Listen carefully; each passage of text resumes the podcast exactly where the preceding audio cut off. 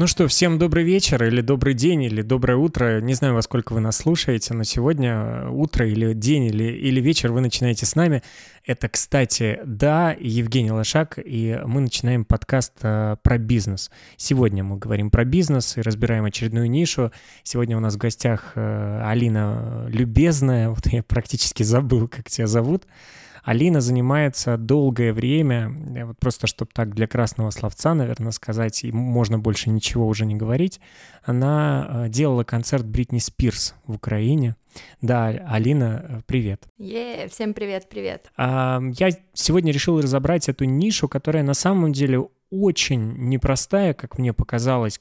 Мы с тобой давно общаемся, мы с тобой долго дружим и э, столько всяких разных интересных нюансов. Э, давай сразу скажем, что мы за нишу разбираем, хотя я думаю, что все прочитали в названии.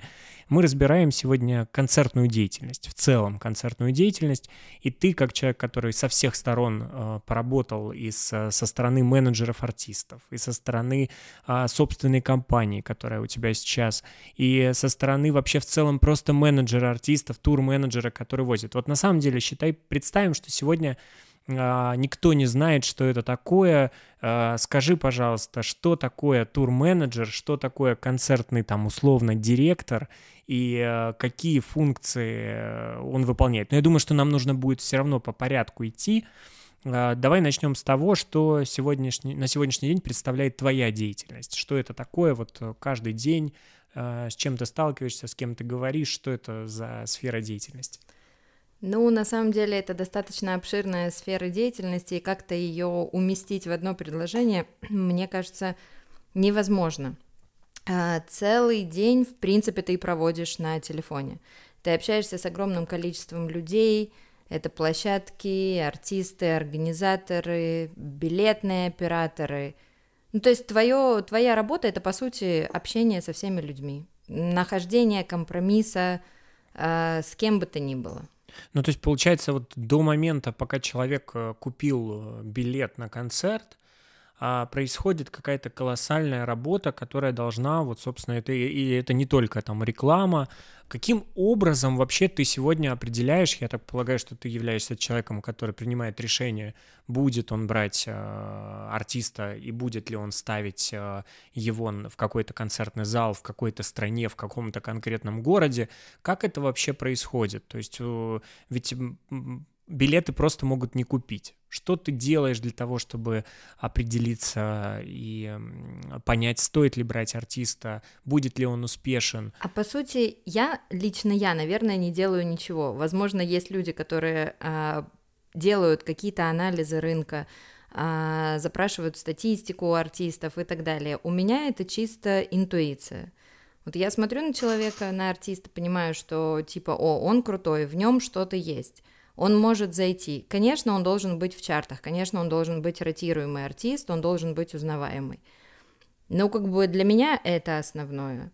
Но стоит все-таки обращать внимание на статистику и, и стоит все-таки хотя бы запрашивать у артиста для того, чтобы понимать, особенно если ты его везешь не по России, потому что российский рынок это один, украинский это рынок это совсем другой рынок.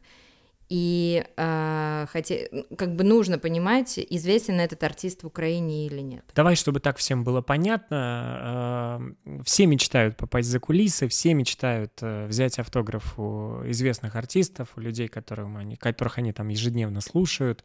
А каким образом вообще ты пришла к этой деятельности? С чего ты начала и как, как тебе удалось дорасти до такого э, формата, когда тебе сами артисты звонят, э, предлагают э, там, поработать на концерте, а, по сути, ты являешься тем человеком, который представляет их интересы.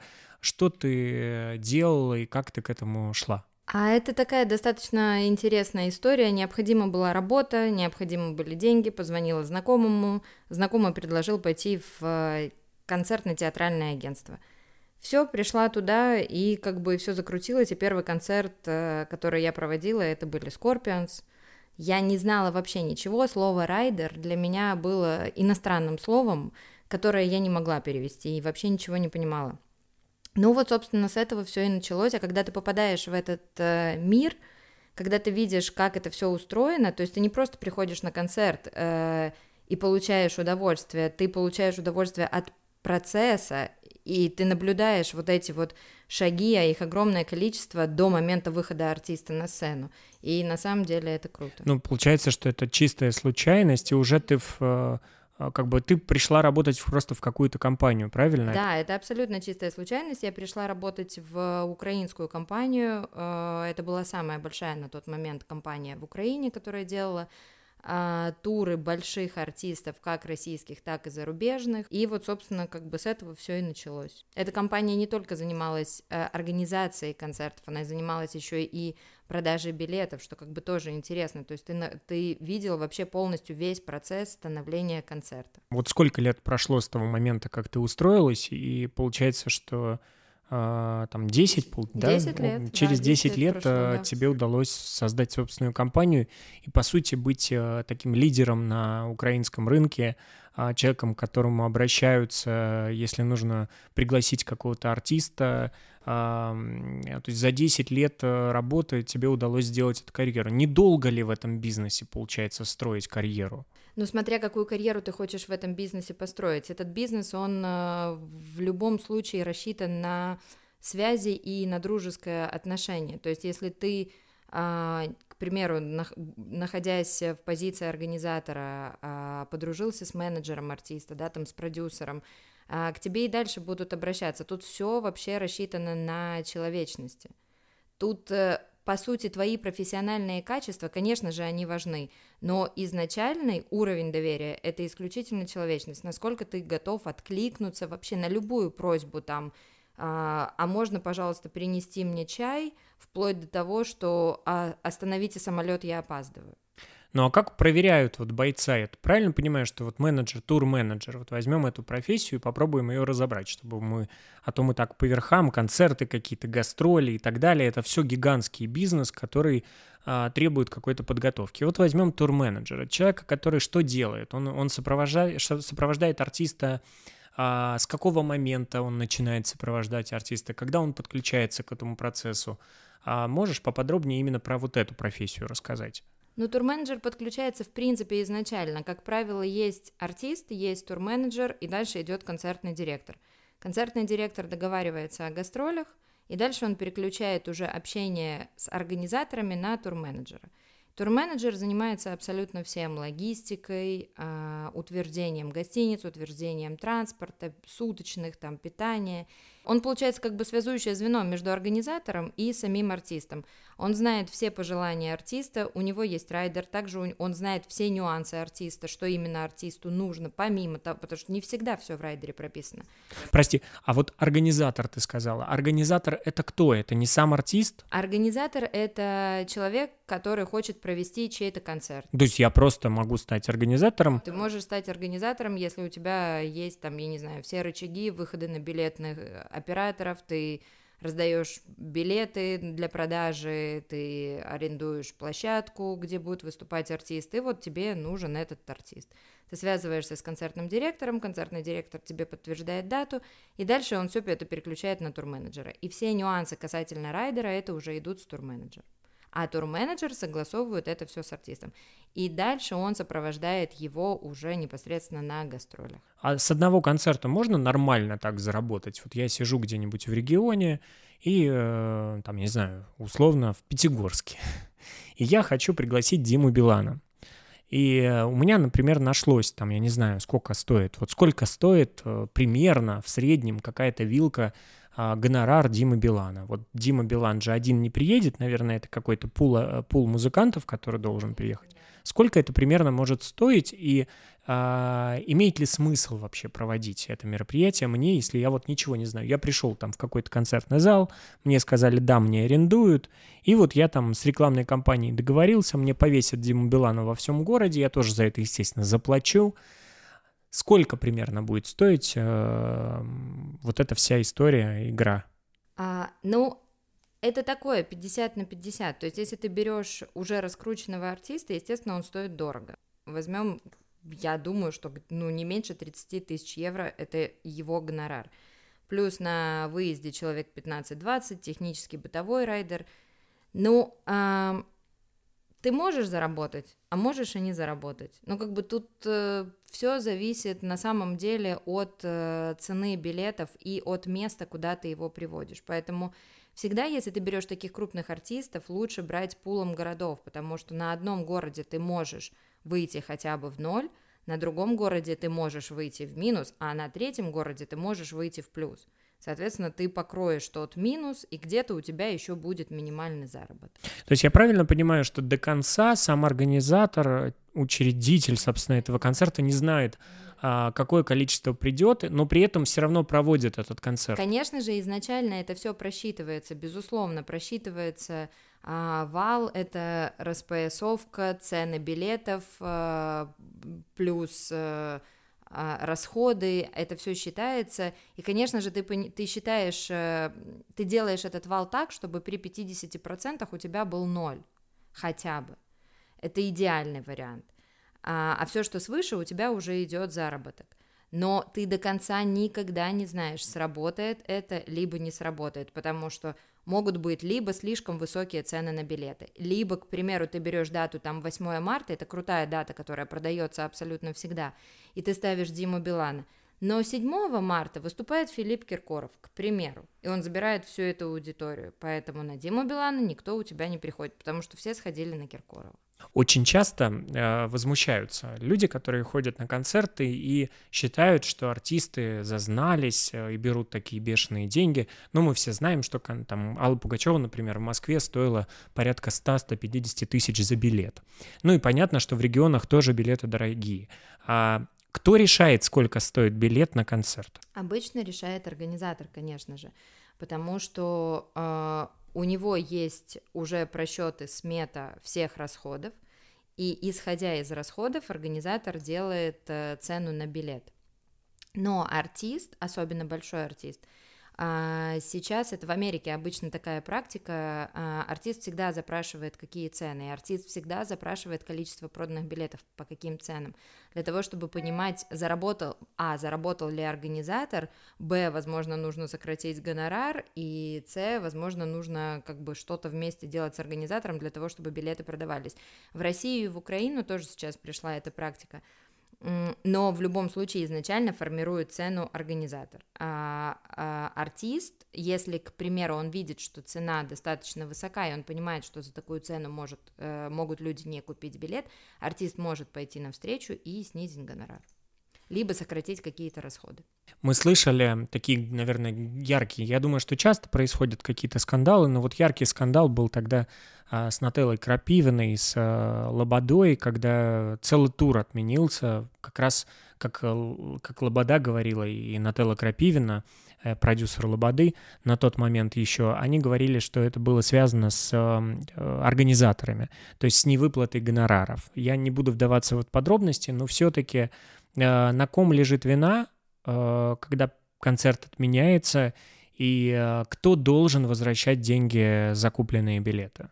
Ну, смотря какая причина отмены концерта. Если организатор не выплатил гонорар, потому что э, по контракту, который заключается перед вообще как бы выходом в продажу, выплачивается гонорар, как правило, ну, как минимум за две недели до мероприятия. Если организатор не выплачивает артисту гонорар, артист вправе отказаться от выступления. Он имеет на это полное право. Соответственно, все, абсолютно все риски и потери, и возврат билетов лежит на организаторе. Но если, если организатор все выплатил артисту, и по каким-то причинам артист отказывается, то тут уже обычно, как правило, в судебном порядке. Но а артист э, вернее, не артист, организатор заключает договора с билетными операторами. Поэтому в любом случае он ответственное лицо. Он обязан вернуть деньги. А как он уже заберет какую-то часть денег с артиста или нет, это уже либо они в личном каком-то общении, либо через суд. Вот ты сказала, что у американцев появилась такая практика, и в России у некоторых артистов проверять, сколько стоит билет, потому что все-таки нужно думать это мои люди, как говорит Ольга Бузова и так далее. То есть нужно все-таки думать о тех, кто ходит на твои концерты.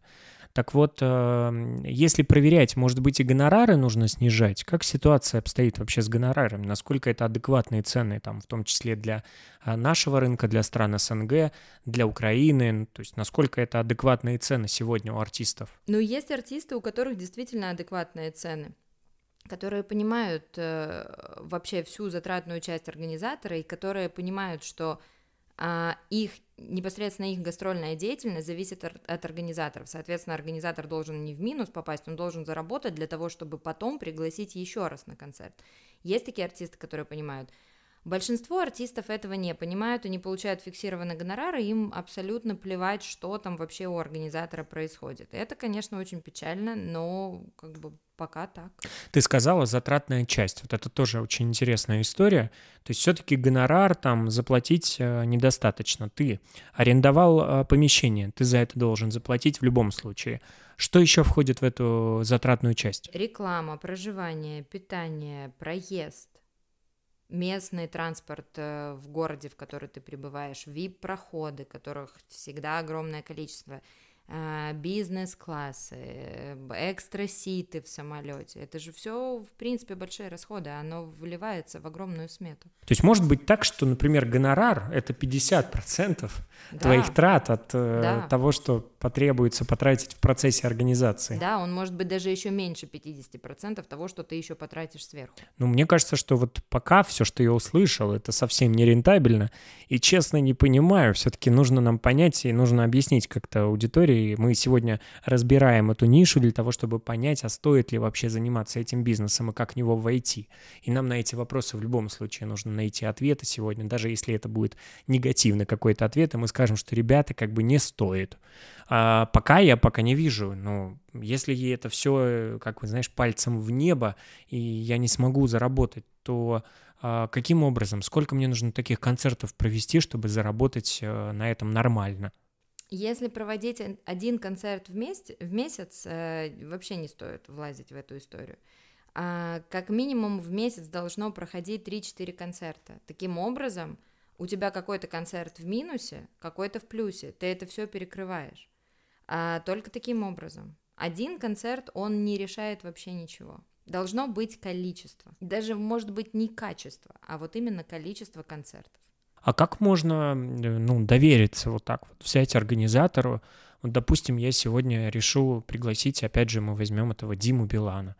А, я его приглашу. Э, каким образом какие-то гарантии я даю, что я заплачу ему? Вот как это все происходит? Я почему задаю больше вопросов? Безусловно, я в этом там сильно понимаю, с учетом того, что я с тобой давно дружу и так далее, и продюсированием занимаюсь, но я задаю очень много вопросов, потому что я хочу, чтобы те люди, которые послушают, они а, понимали, как это все устроено.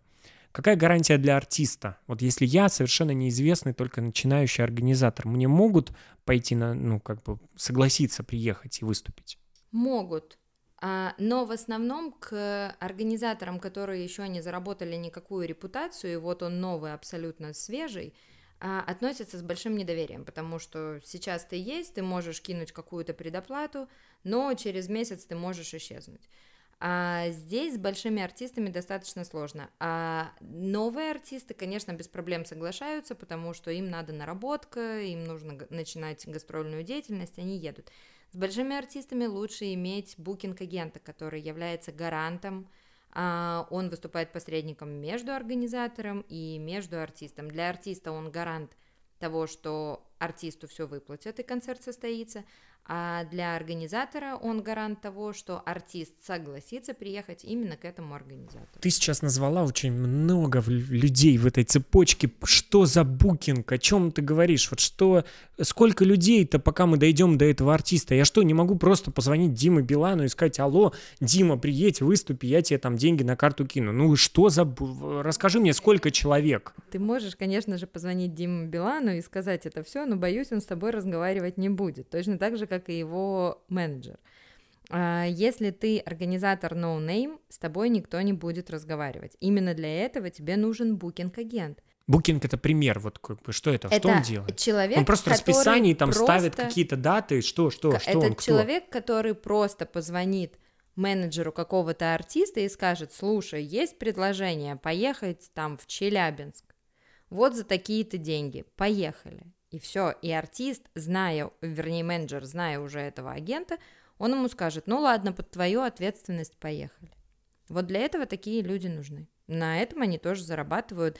И для ноунеймов организаторов эти люди важны, потому что они могут получить, в принципе, ну, там, любого артиста. Ну, а помимо букинга еще, наверное, у артиста есть там какой-то директор, то есть это еще. Так, правильно, у артиста есть еще. Этот букинг-агент, он не относится абсолютно никак к артисту. Он такой вот блуждающий посредник среди всех.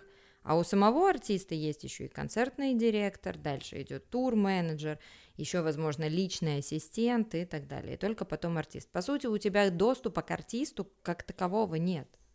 Если это большой артист, ты к самому артисту ты не пробьешься. Ну все, ребят, кто хотел просто взять автограф, имея там, я не знаю, лишние 30 тысяч евро, можете смело сворачиваться. Этот бизнес не для вас, и ради автографа не стоит э, игра свечи абсолютно. Заморачиваться, да.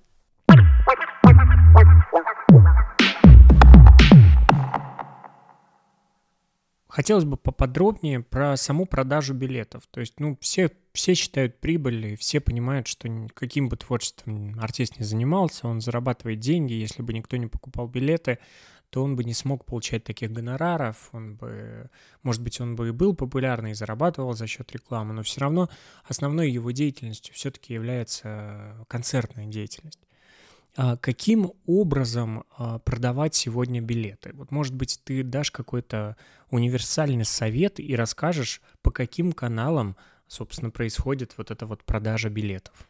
Ну, есть основная продажа билетов через билетных операторов, соответственно, это сайты, это, ну, по сути, онлайн покупки билетов. Кассы, которые офлайн, они еще существуют, но их достаточно мало, как в России, так и в Украине – но есть еще один прекрасный способ, который, которым пользуются абсолютно не все, а точнее, кроме одного человека, насколько я знаю, им больше не пользуется никто. Это, я не знаю, это, наверное, не холодные все-таки звонки, это горячие звонки и продажи билетов по телефону. Ты звонишь, рассказываешь о мероприятии и продаешь билет. Ну подожди, ну что, неужели есть люди, которые, которым вот мне периодически звонят и говорят, что там из какого-то Министерства культуры меня приглашают на какой-то спектакль, а, и что ты, ты сразу бросаешь трубку или говоришь спасибо, не надо. Ну, то есть неужели покупают? Ну, ты знаешь, это э, как э, есть же такое правило, типа я не знаю, как оно правильно называется, но что тебе там э, правило десятки, да, там 9 человек тебе откажут, а десятый у тебя купит. Так вот это работает по сей день. То есть э, какие-то, скажем так, помоложе поколения, помоложе, скорее всего, скажут, извините, неинтересно, и отключат, а поколение, которое идет 40 плюс, ну почему нет? Это старый дедовский способ. Ты купил билеты, тебе его их привезли домой, и ты их оплатил, и все, и у тебя билеты на руках. То есть это получается какая-то наличность, то есть ты наличными деньгами оплачиваешь при покупке? Ну, как правило, да, ты оплачиваешь наличными, либо там переводом на карту, то есть курьер, он не ездит э, с, э, как называется Терминал. штука? Да, курьер не ездит с терминалом, то есть ты либо на карту переводишь, ну, либо ты оплачиваешь наличными, и все, и таким образом ты покупаешь билет. Это какая возрастная категория людей соглашается на покупки таким ну, образом? Ну, я думаю, что это 40 плюс. Но э, на самом деле это, это крутейшая просто схема, и люди, которые работают в этом во всем, которые так продают билеты, их обучают это делать. Это не просто ты, как бы ты приходишь с улицы, но тебя обучают. Там идет целый процесс, подготовка к тому, чтобы ты мог продать билеты. И ты целый день сидишь и обзваниваешь и ты продаешь. Это работает только в России или в Украине это тоже работает? Как это устроено? Это работает и в России, и в Украине. Это изначально э, началось э, в России, возможно, это изначально началось где-то и в другом месте, но э, как бы я знаю эту историю из России, потом она пришла в Украину, и вот как бы она сейчас есть как в России, так и в Украине. И она до сих пор работает. И мне, мне кажется, она будет работать вечно. Ну, сколько лет вот ты уже наблюдаешь именно такой формат продажи? Десять лет. 10 лет этот, этот формат существует, и он, э, а, достаточно прогнозируемый формат и достаточно прибыльный формат. Есть э, разница, что продавать вот в таком формате? То есть, условно, какой-то молодого артиста или что можно продавать таким способом? Ну, таким способом, скорее всего, удобнее продавать, к примеру, спектакли, где аудитория идет 30 плюс, да, а, либо какие-то концерты, где также идет аудитория 30 плюс, то есть какого-то там не знаю, к примеру, Хенси, да, ты, у которого аудитория начинается там от 16 плюс, ты не продашь таким способом. Естественно, это только интернет-продажи.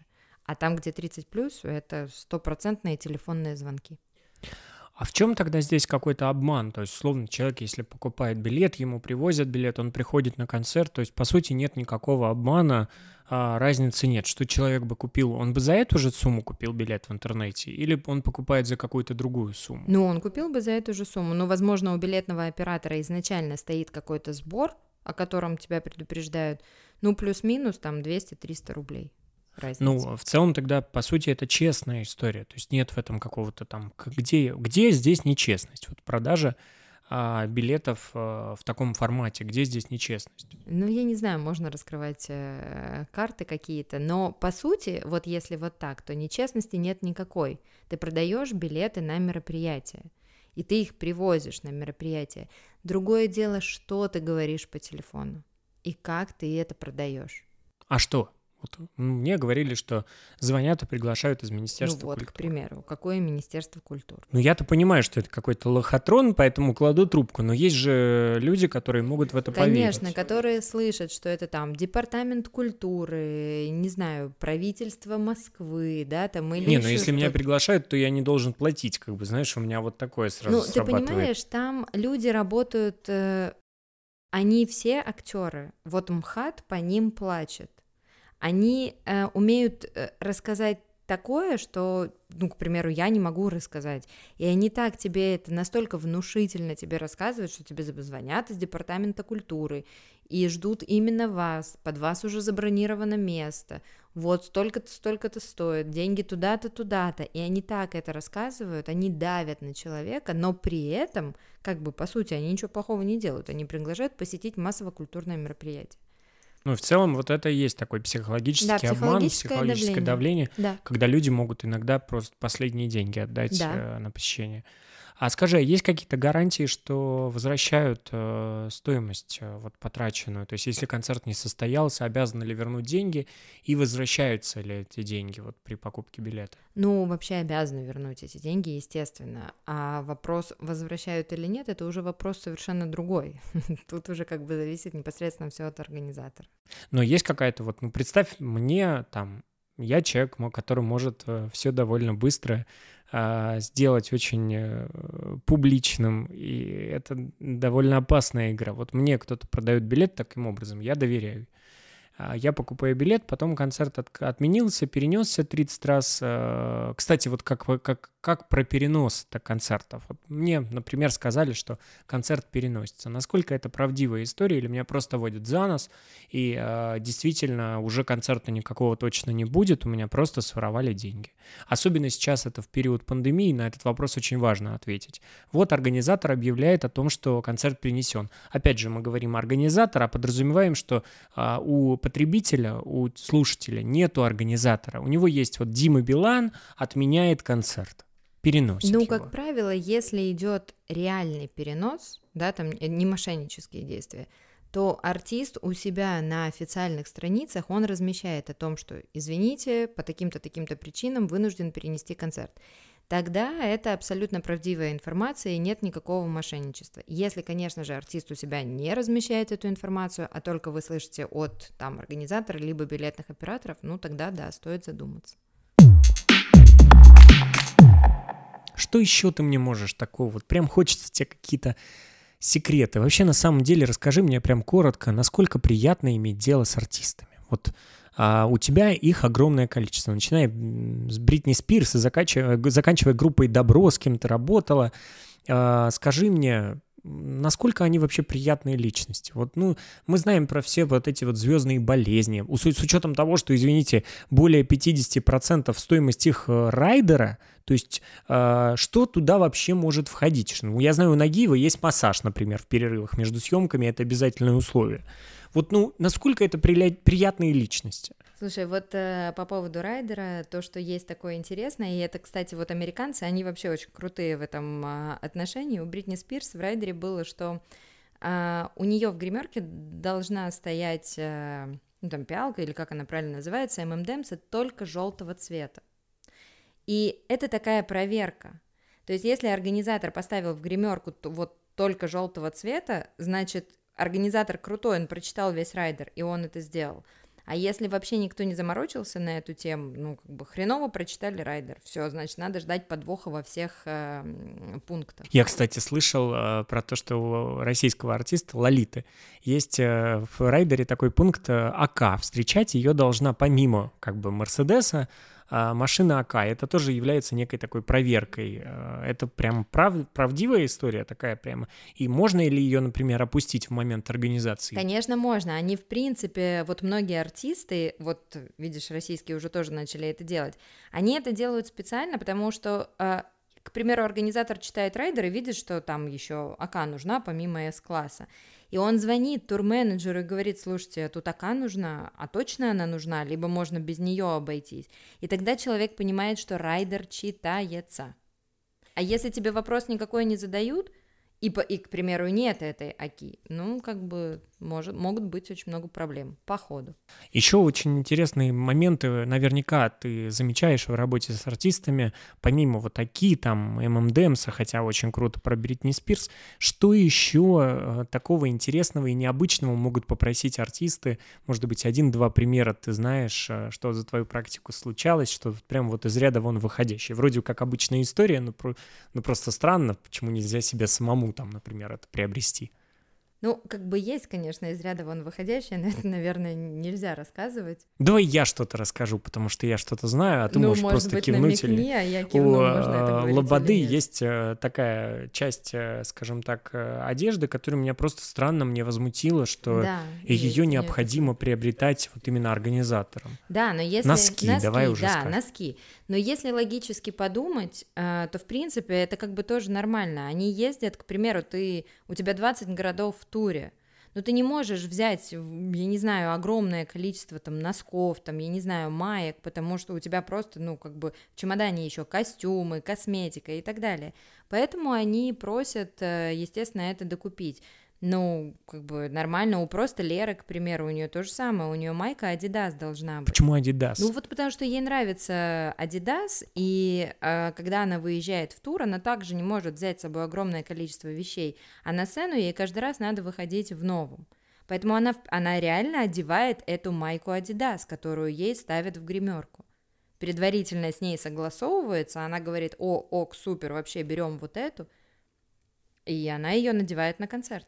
А насколько эти все моменты учитываются самим артистом? То есть, условно, они, возможно, давно когда-то составили этот райдер, а когда они приезжают э, на сам концерт, насколько это важно? То есть, и будет а, являться неким триггером для того, чтобы устроить скандал и а, пожаловаться своему директору.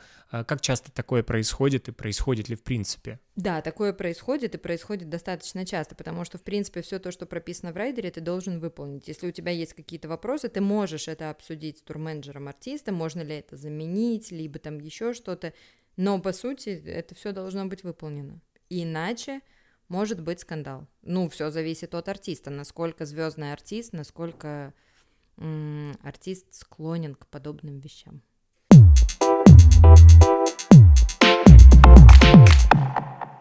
Есть ли какая-то практика, может быть, или стажировка, куда вот сегодня ты, ты можешь, э, находясь, я не знаю, там э, в Москве или в э, Киеве, обратиться для того, чтобы как-то поднатореть и научиться работать с артистами, тебя могут подпустить вообще к этой деятельности. Может быть, у тебя в компании Art Production есть э, какие-то, там, я не знаю, стажерские функции, которые может кто-то выполнять для того, чтобы просто набраться этого опыта. Или туда не подпускают совсем вот к этому бизнесу э, чужих людей, сторонних, кто не понимает. Нет, это, это все возможно, э, так как э, грубо говоря, организаторы очень часто используют бесплатную рабочую силу. Это студенты, которые а, хотят вот приблизиться к миру искусства. И их берут в качестве бегунцов которые приди, подай, принеси то, сбегай туда, возьми то. Но это также достаточно опасно, потому что когда ты там еще как бы незрелый, и ты попадаешь э, за кулисье, особенно если это артист, который тебе нравится, то у тебя что-то происходит в голове, и очень часто это создает проблемы. У нас было такое со Scorpions. У них причем в райдере прописано ни в коем случае никаких фанатов. Фанаты не должны работать за кулисами, потому что они неадекватны. И что произошло? Мы были во Львове на гастролях, и никто не знал, что этот человек является фанатом, он был переводчиком, и он встречал в аэропорту как фанат, а на следующий день пришел на площадку работать как переводчик. И турменеджер его заприметил еще в аэропорту и увидел э, его на площадке. Ну, это был грандиозный скандал, ор, и с охраной вообще выводили этого человека. А почему нельзя? В чем опасность? Фанаты, а если ты прям реальный фанат, ты хочешь прикоснуться к своему кумиру. Ты не работаешь, ты ищешь э, повод э, к нему дотронуться, поговорить с ним, а артиста это раздражает. Особенно большого артиста. Больших артистов вообще, по сути, ты, ну, как бы их нельзя трогать. Есть определенное специальное время, когда они выходят и фотографируются с фанатами и общаются с ними, и это все. Ну вот, кстати, мы тогда не договорили про э, вот эту разницу. Мне с учетом того, что ты работала и с иностранными артистами, с очень большими, и ты работаешь с русскими артистами, не самыми последними, а иногда очень популярными, как Темникова и так далее. Скажи, насколько отличается вот это отношение к, своим к, своим... к своей аудитории, отношение к тем, кто тебя слушает, а насколько они отзывчивы, и есть ли какая-то разница американских э, музыкантов и российских музыкантов, украинских? Разницы нет. А, если просто ты большой артист, и ты понимаешь, что у тебя огромная армия э, фанатов, которые пришли к тебе на концерты, и они, в принципе, все хотят тебя потрогать, сфотографироваться с тобой, пообщаться, для этого есть meet and greet, который делается либо после концерта, ну, как правило, до концерта. Это и билеты подороже стоят, и ты, тебя заводят в определенную комнату, и ты с артистом можешь минут 15 вообще реально пообщаться. Ну подожди, это Но... я вот такое в России, ну как бы в российской практике не особо ну, замечаю. Это есть, это есть. А, просто у нас это некачественно выполняют. У нас это реально некачественно выполняют. У нас могут как бы взять за это деньги, но при этом не но вывести этом, артиста. Да, но при этом не завести Абсолютно русский бизнес как да. бы. Ну. У нас это некачественно выполняют. У американцев это прям а, четко прописано, к примеру, там 50 человек, и они считают, они реально считают, сколько человек зашло. И с этим каждым человеком артист подойдет, сфотографируется, пообщается, обнимется и как бы и пойдет дальше. Они просто заранее принимают э, решение, да. какому количеству они способны да. эту услугу, скажем так, предоставить. Угу. Из-за того, что у нас это не оговаривается иногда, возникают ли какие-то такие нюансы, когда человек действительно искренне хочет и после концерта как-то поймать, и поэтому мы видим вот эти толпы, которые бегут за машиной, и какое это вызывает ощущение у артистов? Ведь это должно нравиться, ты к этому стремился или к чему ты вообще стремился? Есть ли какое-то негодование у артистов? Сталкивалась ли ты с откровенным таким э, пренебрежением к своей аудитории? Может быть, ты назовешь какие-то примеры? Э, не буду тебя просить называть имена, потому что я все эти имена знаю. Ну, хотя бы вот просто какое-то направление. Ну, прям пренебрежения не было, но, как правило, в любом случае артисту это приятно, когда за, за его машиной бегут толпы. Конечно же, ему это приятно. Другое дело, выйдет ли он с ними фотографироваться? Нет, потому что его разорвут. Его просто физически разорвут, если он выйдет.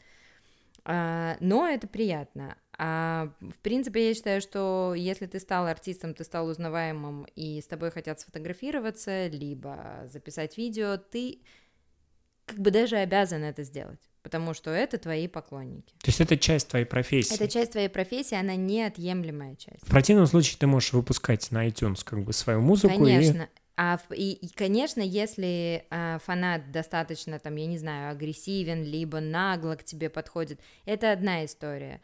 А если как-то так осторожно тебя просят э, с дрожащим голосом и дрожащими руками, ну, мне кажется, что как бы ты должен это сделать.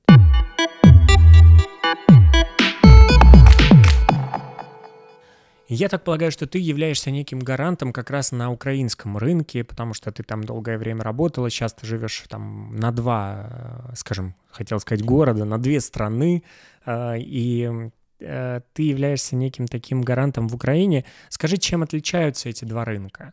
То есть я знаю, что все артисты очень очень плохо относятся к тому, что сегодня российские артисты, которые не могут проехать в Украину, а также украинские, украинские артисты, которые не могут поехать э, в Россию выступать.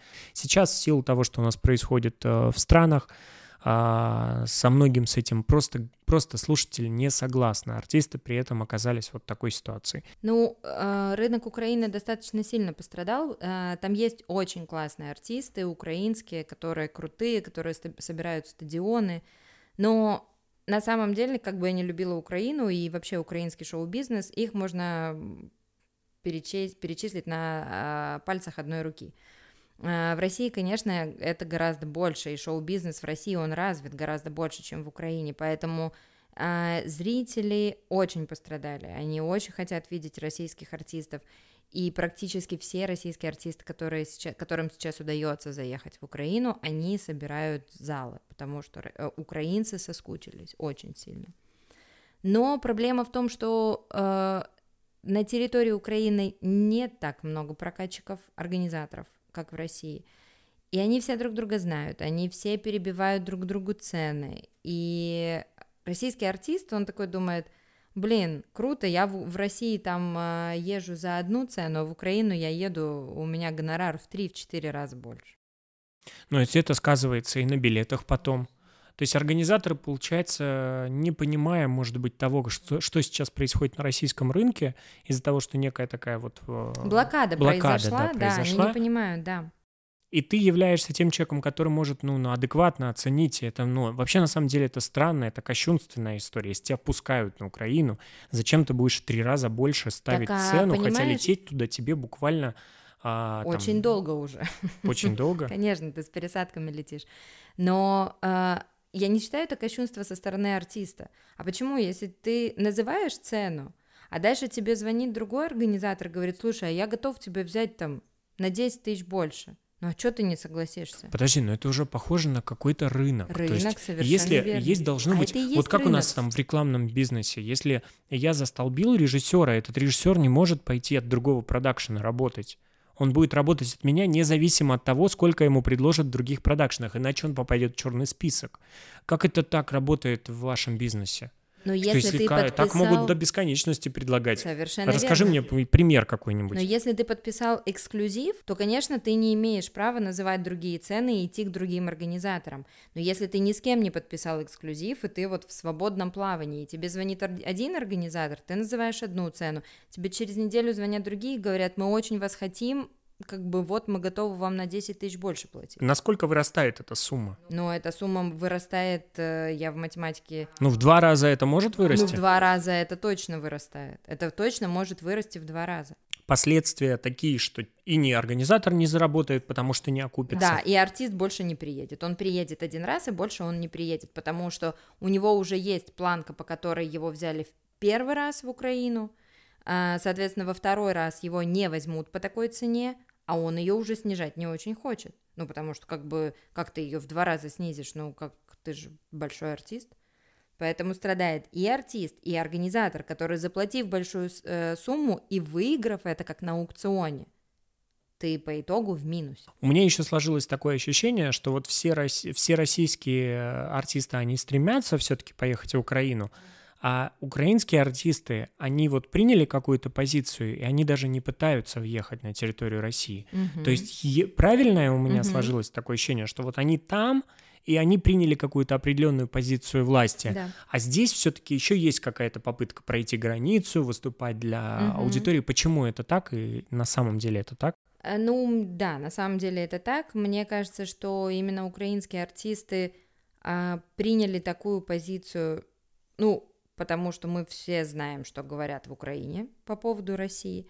А, это во-первых. А во-вторых, а, они мог, мне кажется, они думают о том, что они могут заехать в Россию, да, такие как Монатик, да, там Макс Барских, Дорн, но они, правда, сюда периодически приезжают.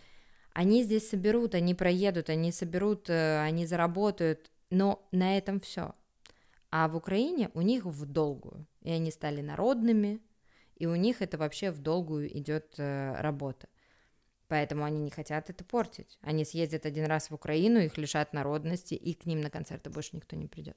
То есть все-таки, да, здесь э, как-то меньше какого-то контроля в этом плане. То есть, ну, артист не страдает из-за того, что он в Украину Ну, едет. народный артист не поедет в Украину выступать. Народный артист России Народный не поедет. артист России не поедет выступать в Украину, потому что у него точно так же потом начнутся проблемы здесь. А, то есть в этом отличие. Отличие Да. только в статусах. Статуса. То есть если у артиста здесь молодого нет какого-то статуса, то это на него никак не Абсолютно повлияет. никак на него не повлияет. Ну, конечно, это еще и личное дело каждого, кто там с патриотизмом к чему-то относится. Но если ты возьмешь народного артиста, к примеру, не певца, а там актера того же Миронова, он не поедет в Украину, как сильно бы он не любил в Украину, и до этого-то он-то ездил в Украину и прекрасно там зарабатывал и собирал полные залы. Но сейчас он никогда не поедет в Украину, потому что он народный артист Российской Федерации. Мы сегодня поговорили о о концертной деятельности, немножко затронули профессию тур-менеджера, мы узнали, сколько стоит примерно артисты, как формируются райдеры. А, Но я думаю, что если вы напишите в комментариях о том, какую бы вы хотели еще направление вот в, этой, э, в этом шоу-бизнесе, в этой концертной деятельности узнать, мы сделаем дополнительный выпуск, потому что, ну, не хотелось бы вас перегружать э, более чем там в 40 минут. А, Поэтому, кстати, э, да, и, кстати, очень сложный бизнес, вот такой вывод сделал я, к которому нужно долго идти, в котором нужно очень многое пройти, э, я не знаю, от, от этапа, когда ты просто носишь кофе, я думаю, что до сих пор э, Ты до когда-то сих пор носишь кофе. когда-то приходится, да. А, спасибо большое, Алина Любезная, Art Production. а, это человек, к которому можно обратиться, если вы хотите, там, я не знаю, кого-то букировать а, в России и вести его в Украину, или наоборот, из Украины в Россию, если такая возможность будет. А, это был ведущий Евгений Лошак. Всем спасибо и до свидания. Пока-пока, спасибо.